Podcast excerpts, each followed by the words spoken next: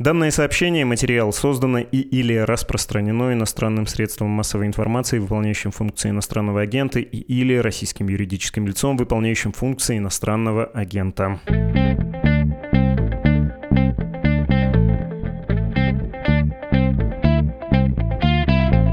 Здравствуйте, вы слушаете подкаст «Медузы» о новостях, которые долго остаются важными. Он называется «Что случилось?». Меня зовут Владислав Горин. И говорим мы сегодня с Владиславом Иноземцевым, экономистом, директором Центра исследований постиндустриального общества.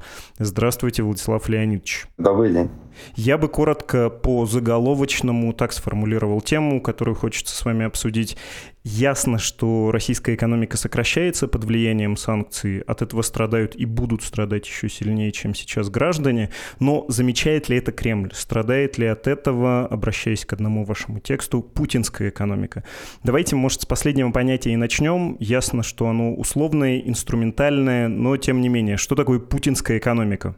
Ну, смотрите, в данном случае это был один из постов, который я недавно написал.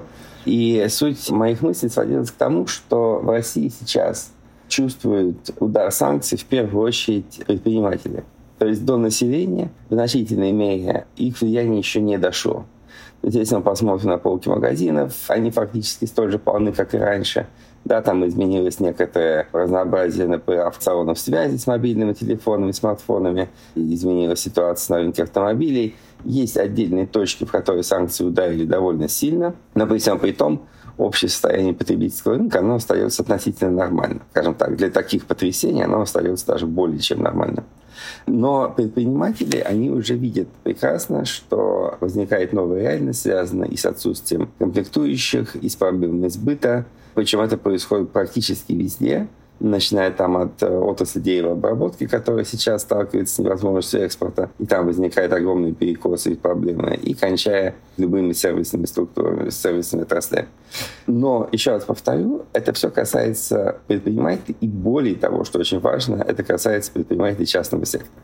В то же время, если говорить, допустим, о крупных госкомпаниях, в первую очередь это энергетические компании, это компании, связанные с оборонным комплексом, это крупные государственные банки и многие другие предприятия. Вот этот сектор, который я называю путинской экономикой, да, то есть экономикой огосударственной, экономикой, непосредственно завязанной на бюджет, экономикой, которая, в общем-то, очень редко ориентирована на достижение конкретных результатов, а больше на обслуживание и, скажем прямо, апроприацию финансовых потоков бюджетных. Вот эта экономика, на мой взгляд, сегодня затронута еще далеко не слишком сильно. То есть, да, конечно, мы знаем, что сокращается производство в «Газпроме», объем добычи, но это связано с падением экспорта. В то же время выручка по-прежнему не слишком падает.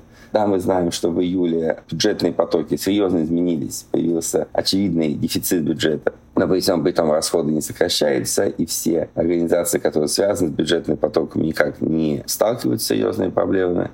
И так далее, и так далее по списку. То есть мой аргумент заключался в том, что пока санкции уничтожают достаточно конкурентные, частные и, в общем-то, передовые по всем позициям отрасли экономики и сектора экономики, в то время как основа путинского режима, эта бюджетно-сырьевая государственническая часть российской экономики, она продолжает сохраняться на плаву. Может ли она в долговременной перспективе на плаву, собственно, и оставаться? Но я думаю, что она может оставаться на плаву достаточно долгое время по ряду причин. Во-первых, мы должны понимать, да, что эти санкции направлены в значительной мере пока на сегодняшний день на сокращение притока финансовых ресурсов в страну. По крайней мере, так декларировалось. С этим связаны эмбарго на поставки нефти, которая вступит в силу в конце года, и на поставки угля, которая уже вступила. Об этом европейцы говорят в связи с сокращением потребления газа. На это были нацелены, допустим, все удары по российским валютным резервам, санкции против российских банков. Вот эта часть санкций, на мой взгляд, действует слабо, откровенно. Просто потому, что, во-первых, цены на ресурсы выросли, это частично компенсировало ситуацию. Но гораздо более важен тот факт, что Россия – это страна с очень низким уровнем закредитованности государственного сектора, то есть именно государственного долга в первую очередь. И если правительство столкнется с серьезным недобором доходов в бюджет, то оно может, на мой взгляд, на протяжении нескольких лет достаточно легко заимствовать на мутном рынке, я не знаю, от семи до девяти триллионов рублей в год, и тем самым за счет этих денег оплачивать и военные расходы свои, и расходы на так называемую спецоперацию, на войну в Украине. и обеспечивать социальные свои обязательства перед гражданами. То есть речь идет о том, что даже если европейцам удастся фактически полностью перекрыть экспортные потоки России в Европу и в целом на Запад, это не приведет к катастрофическому сдвигу именно вот в путинской экономике, в бюджетной сфере. С другой стороны, опять-таки, мне кажется, что тот же самый ВПК может существовать достаточно долго. Он будет, конечно, выпускать гораздо менее качественную продукцию. Она и так не слишком качественная, как мы видим. Но она будет еще менее качественной с учетом отсутствия комплектующих. Было много расследований о том, что в применяющемся на Украине вооружении использовались десятки и сотни компонентов западного производства, которые вполне возможно сейчас перестанут там использоваться с учетом санкций. Но все равно, с точки зрения экономики, деньги на этот сектор будут выделяться. Некая продукция там будет производиться, люди, которые связаны с оборонкой, будут продолжать жить, менеджеры, которые там связаны, будут продолжать воровать. И в этой сфере тоже ничего не поколеблется. Что касается государственных банков, а банковский сектор государственного наиболее сильно, то здесь мы тоже, я думаю, не увидим никаких серьезных катастрофических последствий, потому что внутренний рынок будет давать достаточно прибыль банковскому сектору, а государство будет поддерживать разного рода программы типа льготной ипотеки. То есть, еще раз повторю, понимаете, мне кажется, что, по крайней мере, на протяжении ближайшего года именно частный конкурентный сектор экономики будет испытывать наибольший удар от санкций. Здесь будет сокращаться спрос потребительский, и это будет влиять сильно на эти сектора. Здесь будет концентрироваться всякого рода ограничительная активность государства касательно интернета, касательно мер конкуренции и многого другого. То есть в данном случае, мне кажется, все-таки, что как минимум до следующего лета мы увидим разрушение частной экономики и сохранение вот того, что я называю путинской. Давайте ее еще раз обозреем, хотя вы уже несколько раз это произнесли, но для максимальной четкости. Газ, нефть, продовольствие, уголь, может быть, металл, какие-то редкие элементы, скажем, редкий газ, неон, плюс ВПК. Вот это все, оно более-менее неколебимо. Смотрите, я вообще не говорю про металлы. Металлурги страдают очень существенно. Доли государства в этих секторах практически нет. Я бы сказал о том, что государственный сектор – это в первую очередь газ, нефть, потому что отсюда идут налоги. Это банковский сектор, потому что он больше на шестьдесят процентов, я, скорее всего, больше государственный. Это бюджетные потоки, бюджетное финансирование, которое обеспечивает значительную часть спроса через госзаказ. И это, конечно, ВПК. Вот, то есть четыре сферы – нефть и газ, банки, финансовая сфера, ВПК и все, что связано с бюджетным заказом.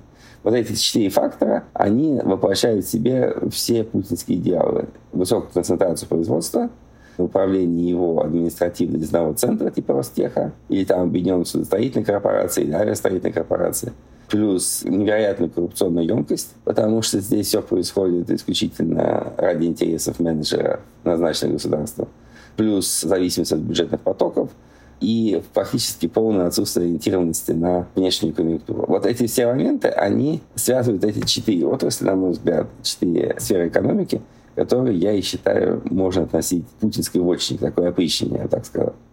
Угу. Насчет земщины, на самом деле, интересно, потому что на протяжении долгих путинских лет те же металлурги, хорошо, что вы про них сказали отдельно, они, в общем, тоже были вполне лояльными людьми, есть очень близкие власти предпринимателей, олигархи, если использовать допотопный термин, и теперь они окажутся за бортом. Ну, то есть, кто будет в списке недовольных? Ну, слушайте, на самом деле, близкими к власти людьми были не только металлурги, да, близкими к власти людьми были там производители удобрений, даже те же самые компьютерщики. Не говоря там про Яндекс, было огромное количество компьютерных специалистов и компаний, которые работали, допустим, в государственной программе цифровизации. Были и деревопромышленники, и угольные бароны. Было огромное количество частных секторов экономики, которые так или иначе были к Путину близки в той или иной мере, и которые всячески, так сказать, пользовались, пока они, может быть, не получали конкретных бенефиций от режима, очень явно, да, но, по крайней мере, они были очень лояльными. В России нельзя было быть нелояльным, если ты крупный бизнесмен. Поэтому в данном случае речь не только о металлургах. Что с ними будет? Ну, смотрите, я думаю, что с их бизнесом будет много проблем. Мы видим это по тому же Яндексу, например, мы видим это по тому же ВК, хотя уж более лояльных-то и найти невозможно, там плохие результаты возникают по отчетности в последние дни. Я думаю, что та же самая лесопромышленная отрасль будет в катастрофическом состоянии уже к осени, и многие другие. Что касается недовольных, то я бы сказал так, смотрите, проблема недовольности она, на мой взгляд, с большой условностью должна приниматься во внимание, потому что Россия может быть недовольным и при этом ничего не делать. То есть я думаю, что недовольных сейчас очень много и среди бизнеса, и среди даже высшего руководства в Кремле. Но это недовольство вряд ли, особенно среди бизнеса, может перетекать в какие-то действия. Потому что любое оппозиционное действие, оно вызовет гораздо более серьезный негативный эффект для бизнеса, чем любые ныне обусловленные санкциями проблемы. Поэтому мне кажется, что вопрос о недовольстве, которое порождено экономическими проблемами, по крайней мере, пока можно снять в повестке дня. Оно ни на что не влияет. Абсолютно. В общем, нет иллюзий. Я хотел примерно в этом же духе задать вопрос про предел действия санкций, насколько они эффективны и до какой поры. И тут, в общем, даже такое рассуждение есть у меня кощунственное, что все, что было введено и все, что еще будет введено в смысле экономических ограничений, включая какие-нибудь жарко дискутируемые вопросы последних дней про визы россиянам, что эти меры в изрядной степени теперь действуют и не на Россию даже, а на избирателей в тех странах, правительства которых эти санкции вводят, объявляют о них. Ну, то есть Кремлю ни холодно, ни жарко от того, что какая-то отрасль экономики в России придет в упадок, а может, избирателю в Эстонии или во Франции приятнее от этого. Вы знаете, это вопрос, конечно, очень сложный. Я бы сказал так, что России не может быть ни холодно, ни жарко от происходящих мер, потому что рано или поздно они будут прочувствованы всем населением. Это произойдет не слишком быстро. Вот когда только-только началась агрессия на Украине и первые санкции были введены, достаточно радикально, у меня была статья в «Новой газете». Именно, конечно, с учетом того, что было сказано в первые дни, там было возможности много неточностей, но основной тезис заключался в том, как вынесли коллеги в заголовок, что российская экономика умрет к зиме. Вот, в принципе, у меня остается приблизительно такое же мнение, что, по крайней мере, к зиме, где-нибудь там ноябрь-декабрь, все население России прекрасно поймет, что что-то случилось, причем очень серьезно. В этом отношении не нужно говорить, что санкции не действуют, они действуют и вполне себе проявятся. Что касается западных стран, то, конечно, на них тоже это серьезным образом влияет. Хотя я сказал бы, что влияет, по большому счету, не визовые проблемы, возможно, для россиян, да, не какие-то другие факторы, а, по сути дела, единственная тема, связанная с энергоносителями, потому что цены на них очень сильно выросли, и это чувствуют в Европе, по крайней мере, практически все, потому что в Европе цены на газ сегодня приблизительно в семь раз выше, чем в Соединенных Штатах, и именно европейский рынок пострадал сильнее всего. Но в данном случае, я об этом тоже писал уже неоднократно, и была большая статья на Ридл буквально в начале этой недели, что европейцы сами сделали все от них зависящее, чтобы эта проблема не пришла. Потому что таким образом подставиться, как они подставились под газовый кризис, ну, надо было очень сильно постараться. Я понимаю, что, конечно, «Газпром» сыграл очень важную роль с ограничением поставок и многим другим, но все равно предпосылки для того, чтобы газовая катастрофа произошла, были полностью целиком созданы самими европейцами. И последний, самый главный вопрос заключается в том, насколько эти санкции эффективны. А если принимать во внимание, что они вводились в рамках риторики о остановке войны в Украине, то они абсолютно неэффективны. Но, с одной стороны, европейцы не могли их не ввести, потому что, ну, как бы иное означало бы их полное абстрагирование от агрессивных действий России. А с другой стороны, я об этом тоже писал неоднократно, что я не верю в то, что санкции могут изменить мотивацию режима и что они могут остановить войну. На мой взгляд, Путин, человек, который давно забыл об экономике, по крайней мере, с конца своих первых двух президентских сроков, он о ней, по-моему, больше вообще не вспоминал, иначе как для проформы. Он полностью ушел в политические вещи и считает, что экономика является той отраслью, той сферой, которая как бы сама собой скорректируется и обеспечит нормальное функционирование российской системы. В общем, до какого-то времени так и было. И сейчас в какой-то мере это тоже остается, той же самой парадигмой. Но уйдя вот в эту геополитическую реальность или, наоборот, иллюзорность, Путин сейчас находится в положении, когда его влияние, его популярность, его возможности может подорвать только военное поражение в организованной им военной операции. Вот это для меня было ясно, по-моему, изначально, что если вы хотите победить Путина, его нужно победить только на поле боя. У меня была большая статья в «Эль Паис» месяц назад о воинах и коммерсантах.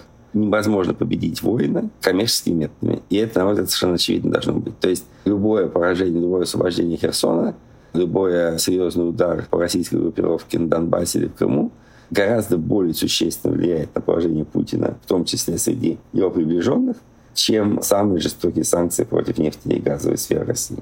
Да, в общем, вокруг этого вопроса мы и ходим. Я хотел бы еще раз сделать заход на посадку, но это будет, боюсь, по длинной такой траектории полет, потому что как влияют экономические санкции на Кремль, когда для него это будет проблемой, хочется понять, есть там все-таки какой-то, видимо, предел. Я бы рискнул обратиться к тому, что на днях написал Леонид Волков. И вынужден оговориться, по требованию российского законодательства Леонид Волков признан в Российской Федерации ею иностранным агентом. Было примерно о том же, о чем вы говорите, о том, что мы сейчас обсуждаем, но это очень длинная цитата в духе автора, которого я хочу процитировать. До войны годовой ВВП России составлял примерно полтора триллиона долларов, а ВВП ее главного торгового партнера Евросоюза восемнадцать триллионов долларов, то есть в двенадцать раз больше. Товарооборот даже после аннексии Крыма и последовавших в две тысячи четырнадцатом году санкций исчислялся сотнями миллиардов в обе стороны.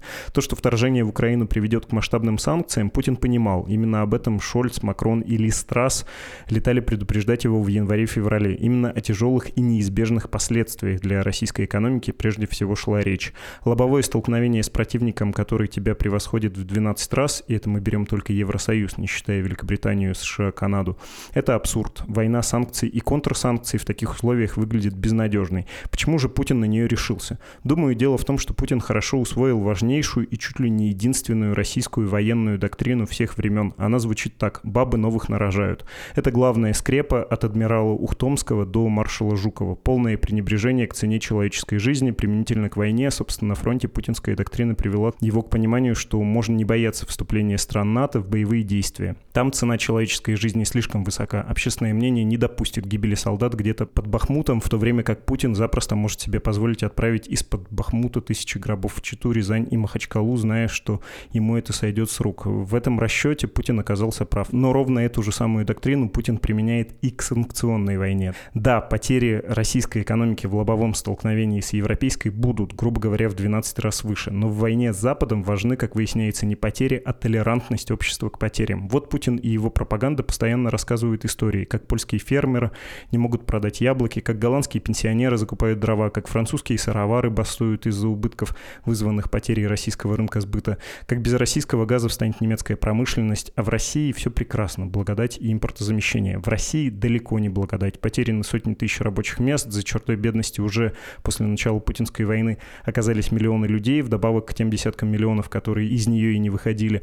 Но Путин понимает, для европейского лидера потеря половины процента ВВП станет большой проблемой, а Кремль потери в шесть процентов и не заметит. В европейской стране потеря одного процента ВВП приведет к крушению правительства, а в России от потери в двенадцать процентов кто-то сопьется, кто-то взорвет себя в микрокредитном бюро, кто-то угробит здоровье на трех работах. Ну и что? Смотри главную военную доктрину. Ну а если у граждан возникнут какие-то вопросы к Путину, то на них ответит Росгвардия, вооруженная отличными спецсредствами европейского производства.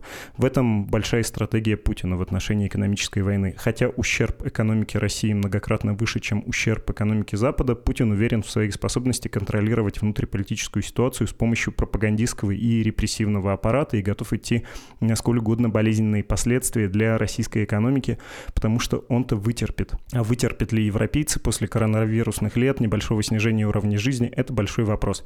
Практические выводы.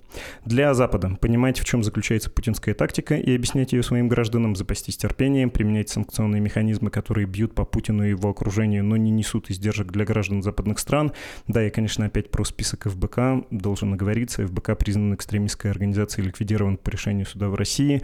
Про наши шесть тысяч разжигателей войны, продолжает Волков. Второй пункт из выводов. Для антивоенного движения в России делать больше акцент на социально-экономические последствия войны, доносить до россиян понимание о связи войны и нищеты, повышать для Путина издержки той экономической войны, которую он ведет, по сути, против собственного населения, делать так, чтобы пропаганде сложнее было продвигать ее месседж про «надо затянуть пояса». Третий пункт. Для всех помнить, что Путин, как и любой фашистский диктатор, готов не считаться с издержками, готов закидать Украину трупами российских солдат и дымящимися руинами российской экономики, лишь бы продвинуться еще на на пару километров. Рациональные аргументы и звонки мировых лидеров его не остановят. С террористом надо вести себя как с террористом. Конец этой длинной цитаты. И, честно сказать, насчет выводов есть сомнения, хотя оценка ситуации не вызывает вопросов при всей их лёгкости формулировок. Давайте я вас так спрошу. Социальный протест, социальные проблемы в результате санкций, самоограничений – это может конвертироваться в политический фактор само по себе или будет, как при развале СССР, дополнительным фактором, гарниром, но не основным блюдом? Ну, слушайте, я думаю, что сам вопрос поставлен не очень правильно, потому что до ситуации развала СССР невероятно далеко. Если Волков думает, что это нечто близкое, то мне его просто не скажут. Потому что распад СССР был обусловлен несколькими факторами. Он был обусловлен, во-первых, реальной возможностью выхода республики, фактически крушением колониальной империи, которая в России сейчас проявляется в гораздо меньшей мере, чем это было в советские времена, во-первых. Во-вторых, советская экономика, я вот, собственно, возвращаюсь к началу нашего разговора, она была государственной вся. И в ней, если, допустим, какая-то организация задерживала вам или отказывалась поставлять какие-то комплектующие, то директор мог просто объяснить в местном отделении Госплана, что таких-то деталей не пришло, и поэтому мы не можем выпустить готовую продукцию, извините, простите, все. И это вызвало, мы помним тогда, катастрофическое падение во многих отраслях. В современной России большая часть бизнеса частная, и она действует, в любом случае, по рыночным методам, даже если это государственный бизнес, как, например, Сбербанк. И поэтому любые проблемы, связанные с санкциями, они будут вызывать стремление менеджеров и собственников своих компаний максимально заместить какие-то исчезающие услуги и товары, каким-то образом продержаться, даже в условиях, если ваш бизнес какое-то время приносит убытки, то вы все равно будете стараться его спасти. И в этом отношении экономика намного более гибкая, чем это было в советские времена. Проблема распада страны сейчас на повестке дня не стоит. И еще самое важное, этот вопрос заключается в том, что, смотрите, восприятие публикой происходящего, оно существенно отличается от советского. Я бы сказал так, что в советские времена каждый получал много денег. Вот, допустим, проблема бедности, почему она не выстрелит, в отличие от ожиданий наших друзей из известной организации, потому что в советские времена все получали довольно неплохие зарплаты, ну или многие. Выходили в магазин и видите пустые полки. Если у вас есть деньги, а в магазинах ничего нет, то вы, каким бы вы ни были тупым, каким бы вы ни были убежденным коммунистом, начинаете понимать, что система не работает, если она не может обеспечить там, наличие хотя бы колбасы или массы в магазинах. На сегодняшний день ситуация совершенно противоположная. Сегодня любой приходящий в магазин видит полное изобилие, но у многих, как говорит наш Жуков, нет денег, да? В этой ситуации люди воспринимают проблему не в том, что система не работает, а в том, что с ними лично что-то не так. То есть вы не можете заработать, вы не можете включиться в систему. Вот ваш однокурсник, троечник, он сейчас работает в администрации президента, ездит там на Мерседесе, гребет деньги лопатой. Семья его живет дома на Рублевке, а вы там отличник и профессор уже не можете нормально себе там заработать на какую-нибудь однокомнатную квартиру ипотеку. Вот эта ситуация сильно меняет представление общества о происходящем. И бедные выглядят не следствием экономической политики правительства, а продуктом собственных неудач и ошибочных выборов. Поэтому я думаю, что даже серьезное спад уровня жизни на пятнадцать-двадцать процентов, резкое увеличение уровня бедности, оно не вызовет практически никакого социального протеста. Российское общество очень атомизировано. В нем отсутствует, как мы видим сегодня по Украине, в нем полностью отсутствует любая эмпатия. Коллективный протест не отмечается годами в любом серьезном масштабе. То есть, да, мы можем предположить, что случатся какие-то локальные забастовки на открываемых предприятиях, но в том, что возникла какая-то общенациональная забастовка, не говоря уже про какие-то протесты политического характера, я бы точно не мечтал об этом в ближайшие несколько лет. Поэтому, еще раз повторю, мне кажется, что переход экономических проблем в политический протест – это сегодня явно не стоящая на повестке дня тема. Более того, повторю свой тезис, что люди, которые верят Путину как геостратегу, они в гораздо меньшей мере окажутся, скажем так, электризованы экономическими сложностями, чем каким-нибудь очередным, возможно, поражением под Запорожье или под Херсоном. То есть в данном случае, я еще раз повторяю, что мне кажется, что для того, чтобы раздоктринировать путинских адептов, нужны именно провалы в путинской стратегии. Что касается экономических вещей, то они будут мягко передвинуты, ответственность за них на правительство. Ведь Путин даже риторики своей говорит, хотя он может делать все, что он хочет, Ведь он же не говорит, что я повышу там, минимальный прожиточный минимум, или я там обеспечу дополнительные выплаты пенсионерам. Он говорит, считай, нужно предложить правительству подумать о том, чтобы. Да?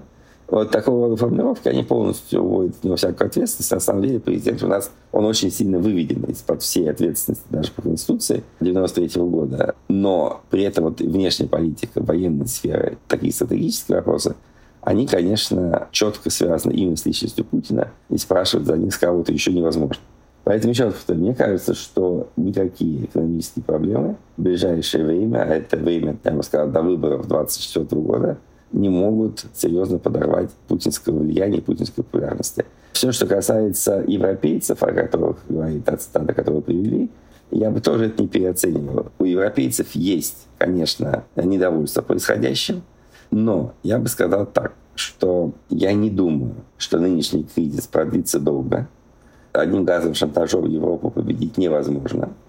И европейцы, конечно, не смогут возместить потери российского газа, но они смогут ввести в действие и уже вводят угольные станции, электростанции, работающие на мазуте, они будут расконсервировать ядерные объекты. И так или иначе энергетический кризис к зиме будет преодолен. Как это ни странно, я бы сказал, что цены на газ, которые там сейчас превышали две тысячи, даже две тысячи триста долларов на тысячу кубометров, вполне имеют шанс сократиться где-нибудь до тысячи - тысячи двухсот долларов и даже, может быть, ниже. Уже этой зимой, как ни странно. Поэтому я думаю, что никакие европейские правительства в результате путинского шантажа не развалятся. То же самое падение правительства в Италии и Великобритании очень глупо относить к следствиям путинских действий. Там есть собственные внутренние проблемы, достаточно существенные. Поэтому мне кажется, что европейцы это вполне переживут. Они воспринимают это как внешний фактор и рассматривают не только перспективы договора с Россией, да, на тему того, что Путин не повышал цены на газ, например, или увеличил его поставки, а как некое, ну, скажем так, внешний объективный фактор, который нужно преодолеть, с которым нужно как-то смириться и выжить. Поэтому, еще раз повторю, я не жду в ближайшее время никаких серьезных уступок Европы в отношении Путина и, так сказать, его шантажа. Угу. Ну, подача моего вопроса была больше провоцирующей. Мне кажется, что вы с Волковым более-менее единодушны. Нет, знаете, с Волковым я в данном случае относительно единодушен с точки зрения описания проблем, но я не вполне верю в то, что эти проблемы произведут политический эффект. Я прекрасно понимаю, что Волков и его коллеги, их надежда на ту волну народного гнева, которая сметет Путина и откроет дверь узилищ Навального, она велика и неприходящая. Но боюсь, что они ошибаются, к сожалению. И в ваших словах, и в словах Леонида Волкова мне видится противоречие, возможно, оно надуманное, помогите мне с ним разобраться. Когда вы говорите про модель путинской экономики, она представляется, в общем-то, простой, примитивизированной, но есть ощущение, что вообще-то интенция это у путинского проекта, она амбивалентная. Он не только хочет закрыться и закрыть Россию, но при этом подразумевает и экспансию, расширение, глобальное влияние, а для этого все-таки нужна более сложная, более интегрированная в мир экономика. Да, элементарно, это, конечно, частность, но нужна возможность производить сколько-то современное вооружение. Мы это, в общем, видим, что уехавших айтишников заманивают обратно. Ушедшие бренды пытаются замещать промышленный потенциал, пытаются сохранять. Не кажется ли вам, что слишком вы переоцениваете толстокожесть Кремля по отношению к экономическим проблемам, слишком ставите вот на эту базовую путинскую экономику? Я думаю, что об экспансии сегодня никто не думает. Есть много пропаганды на эту тему. Если мы посмотрим на планы экономической экспансии, какие бы они были, как бы они ни заявлялись, не выполнен ни один. Все рассказы о расширении БРИКС, о единой валюте, какой-то прочий бред, они рассчитаны, по-моему, на абсолютно тупого обывателя и на Russia Today, который где-то в мире растиражирует и найдет не менее тупого западного обывателя, который скажет, ах, они тут такое задумали. Я думаю, что сейчас ничего экспансионистского, кроме вопроса линии фронта в Украине, вокруг Путина не обсуждается и серьезно не воспринимается вообще. Ну, то есть туркменский такой условно сценарий устроил бы Кремль, и ему бы с такой вот простой экономикой нормально жилось. Да, на самом деле я думаю, что экономика будет приспосабливаться к уровню управления. Уровень управления становится глубоко примитивным, абсолютно не учитывающим глобальные реалии. потому что вы говорили, что Путин якобы представлял себе масштаб санкций. Вот я в этом сильно сомневаюсь, честно говоря, потому что такой масштаб санкций не представляли себе, по-моему, даже сами западники, не то что Путин. И это показывает то, что экономика не была готова, никто не пытался даже, допустим, перед вторжением в Украину посоветовать государственным менеджерам увеличить запасы импортных комплектующих, вывести резервы из неблагоприятных стран и так далее. Этого ничего не было. То есть либо Путин считал, что ему абсолютно все по барабану, либо он объективно не предполагал такого масштаба санкций. Стратегии в России не существует. То есть никаких планов на больше, чем там год не стоит никто, ни в Кремле, ни вокруг него. Поэтому говорить о какой-то экспансии геополитической, ну, это, по-моему, только поддакивать Путину и воспринимать его бредовую пропаганду за факт.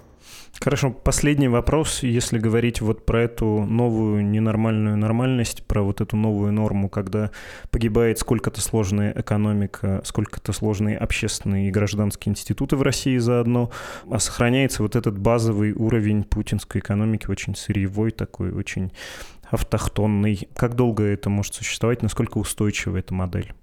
До смерти Путина. А модель очень устойчива. Народ индоктринирован. Пропаганда путинская гораздо эффективнее геббельсовской на сегодняшний день. Она фактически меняет настроение населения на сто восемьдесят градусов без больших потерь для себя очень часто. То мы боремся за мир, то мы начинаем войну, то украинцы наши братья, то они все нацисты, их надо всех убить. И люди даже не воспринимают того, насколько эти месседжи друг другу противоречат. Они хавают абсолютно все. Поэтому вообще возможно внутренний переворот, верхушечного переворота. Это остается довольно серьезно, на мой взгляд, шансом на конец этого режима. Но за исключением него я, честно говоря, не вижу никаких шансов для того, чтобы этот режим рухнул в результате какого-то народного движения. А именно оно может быть порождено, ну, по крайней мере, в теории, экономическими проблемами. Поэтому я бы сказал, что да, этот режим может, закрывшись, существовать очень долго, годами, как минимум. Так получается, это оптимизм, что до смерти Путина, а не и после смерти? Нет, я имею в виду, что Путин является таким краеугольным камнем системы, потому что если он исчезает, то, на мой взгляд, я об этом много раз говорил, в российской политической лиге начинается война всех против всех, которая эту систему очень быстро разнесет в клочья. То есть, в принципе, эта система персоналистский и фашистский режим, который по истории практически никогда не переживает своего создателя. Поэтому, вот исходя из этого, я думаю, что, будучи созданным как политическая конструкция, он начнет разваливаться именно как политическая конструкция, не как экономически несостоятельный режим. Повлияет на это должно и военное поражение, но это неизбежное, и уход основателя этой системы. Без этих факторов какие-то изменения здесь, на мой взгляд, практически невозможно. Спасибо большое. Спасибо большое за эфир, было очень приятно. До свидания. О влиянии санкций, о пределах этого влияния мы говорили сегодня с Владиславом Иноземцевым, экономистом, директором Центра исследований постиндустриального общества.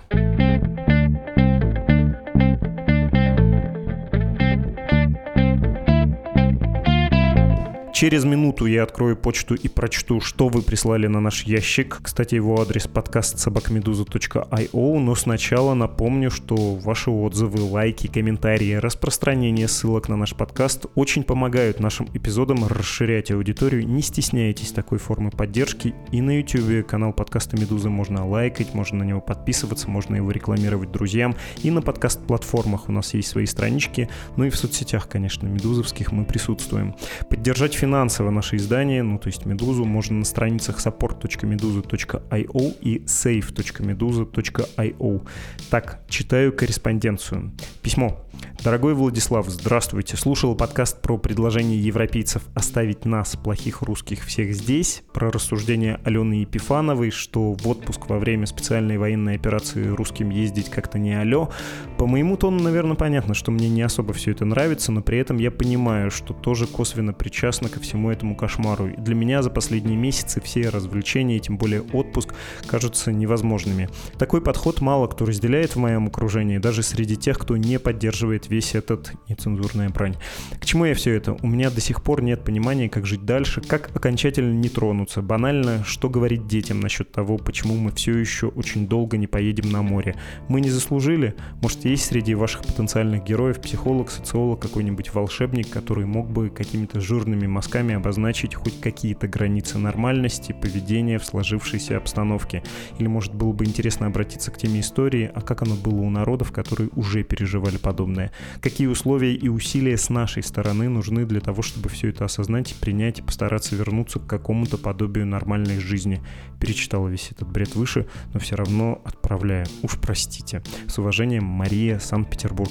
Ну, во-первых, Мария, ничего не бред. Во-вторых, я, конечно, не волшебник, но давайте я попробую ответить на ваши вопросы, потому что насчет психолога я немного опасаюсь таких обобщений, не готов звать никого в эпизод, чтобы говорить о таком, потому что случаи у всех разные, а генерализация опыта может быть и не полезной, и даже вредной.